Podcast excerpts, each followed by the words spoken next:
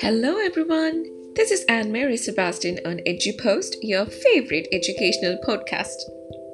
Today, I was wondering of speaking about leadership and the importance of developing and rebuilding trust. I just did a course as part of my graduate degree program in MA Leadership. The course deals with team leadership and conflict negotiation. One of the main attributes of the course is to understand the role of trust in teams and how leaders can actually help develop and rebuild the trust. I know you must be thinking now, oh, I know about trust. I've been learning many theories about it. It's simple. Well, these were all my thoughts too when I started the course.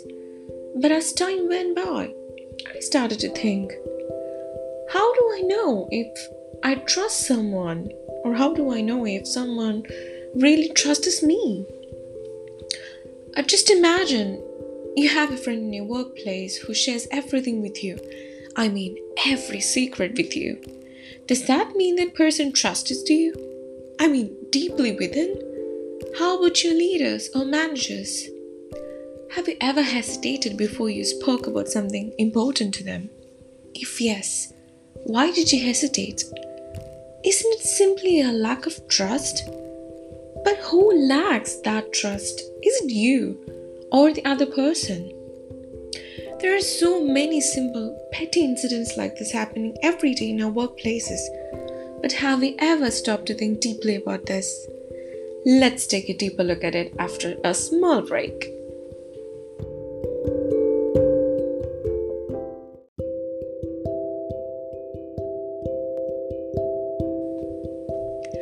Welcome back. Burchell and Robin, in their article, The Great Workplace, published in 2011, shares that credibility, respect, and fairness are the foundations of trust. So, what's the biggest challenge a leader faces when he or she deals with trust? I think trust is a very delicate and abstract factor that can largely determine any organization's success or failure. Thus, trust can be broken by even the minutest factors, which may or may not be even perceptible to all the employees or group members. If an individual is affected, it spreads to affect the entire team. So, what do we do if the trust is already broken? I find that Jesus, one of the exemplary leaders who throughout his life pointed out that leaders have to be open and welcoming to everyone. Through all the miracles he performed and sermons he gave, Jesus asked us to give a chance to people who destroyed trust earlier.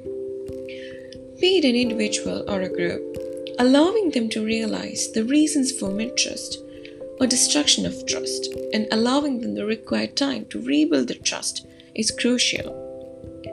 Working in a low trust workplace affects each employee due to some people's unreliability, disengagement, and uncommunicative attitude. These types of atmospheres create a disturbing and very stressful working environment for everyone. So, why is trust in teams so important?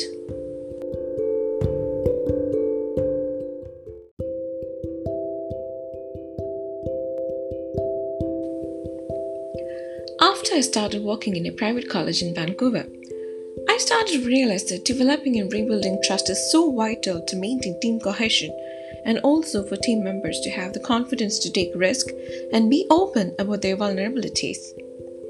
Along with the trust of character, the trust of capabilities is also significant for a team's functioning. My supervisor, the academic coordinator of the college, has to have confidence in me and also in other teachers whose potentials and abilities are to be encouraged for a full contribution to the experience and knowledge. If we are not given the space and opportunity to execute at least some matters concerning the classroom or the students, then will we ever learn, learn to grow? Most importantly, as a teacher, I am the leader of my students. How do I develop a trustful relationship with them? I can point out certain specific points to or suggestions to develop trust between a teacher and students. Firstly, a teacher should develop a mutual respect atmosphere in the classroom. Like teachers, students do have good and bad days. A teacher should be able to know the difference. And how do we do that? Start speaking to them. We have to develop good communications with the students. Be open, be vulnerable. Tell them you had to face difficulties too while you were a student. Tell them you had to overcome challenges too. Rather than establishing yourself as a, a know it all, walk with your students. For instance, um, imagine that one of your students is sharing a story in the class. They're children, they might be sharing a silly story. But never, never laugh at or ridicule the stories. Be open and unbiased. All these helps to build a strong connection and trust with the students. And this is so important to enable a healthy learning atmosphere.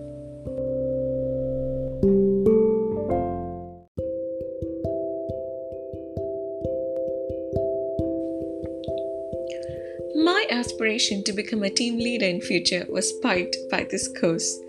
My father is a school principal and my mother is a teacher, so um, I want to be like my father by initially becoming like my mother. From teacher to principal. I live in British Columbia in Canada, and this is a very diverse and multicultural place that comes with lots of challenges in workplace and teams. As a leader of a school in future, I'll be facing a very diverse cultural team, both among students and teachers. To be a good leader who can foster trust and a better negotiator who can solve conflicts, I have to take a few steps and create a strategic plan for myself. I think first and foremost, understanding and acknowledging that multiculturalism can be a ground for trust issues and conflicts is very important. Also, by encouraging myself and other colleagues to understand and get to know each other is crucial because if you don't know who you are speaking to, you won't be able to make a complete conversation. There'll be lots of gaps, which may potentially lead to confusions and later conflicts. My strategy also includes cultivating a workplace where progress is made by recognizing differences and working to balance them rather than insisting on unity. Each person is different, they think and act differently. Everyone develop their own pattern of working. Some may be slow at work, um, some others very fast. But if we are to compare our employees or colleagues or teammates with each other, I don't think any progress can be made. And I think I really have to understand this difference in each person's methods and their style of communication too. Uh, I have to know their language, oh, at least some of it, uh, their tone, accent, and how they respond to situations, because all these are heavily influenced by their social and cultural background. Another crucial element to develop and sustain trust is how I should not be assessing their potentials and skills based on their language competency and communication style. I have been assessed based on my language skills. Previously, I had felt so bad when someone once said, I don't have the accent. Well, I, uh, I don't know, coming from a non English speaking country, uh, how can they expect me to possess the accent English speakers have? And it is also very important to me that being a transformational servant leader, I think my my my primary responsibility to help others, my team, to develop excellent skills. I have to share with them what I have and make them a better leader than me.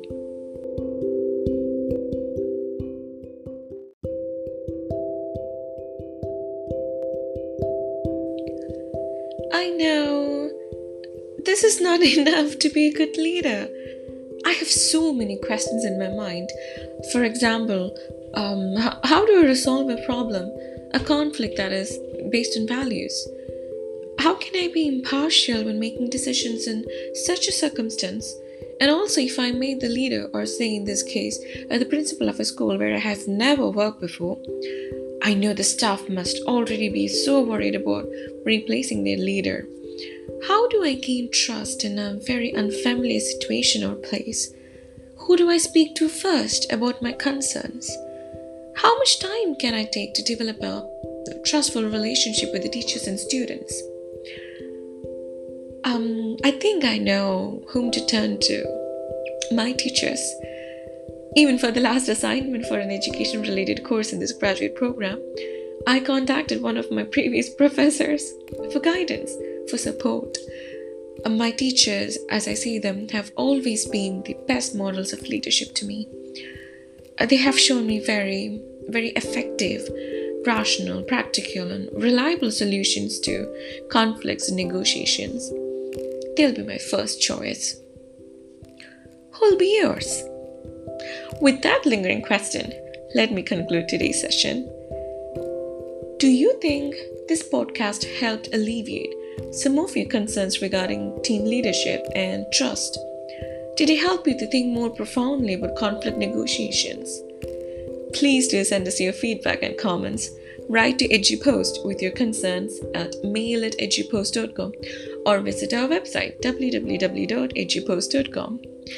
Thank you for listening to EduPost. Stay tuned for the next hot topic of interest. And this is Anne Mary signing off. Make it a great day.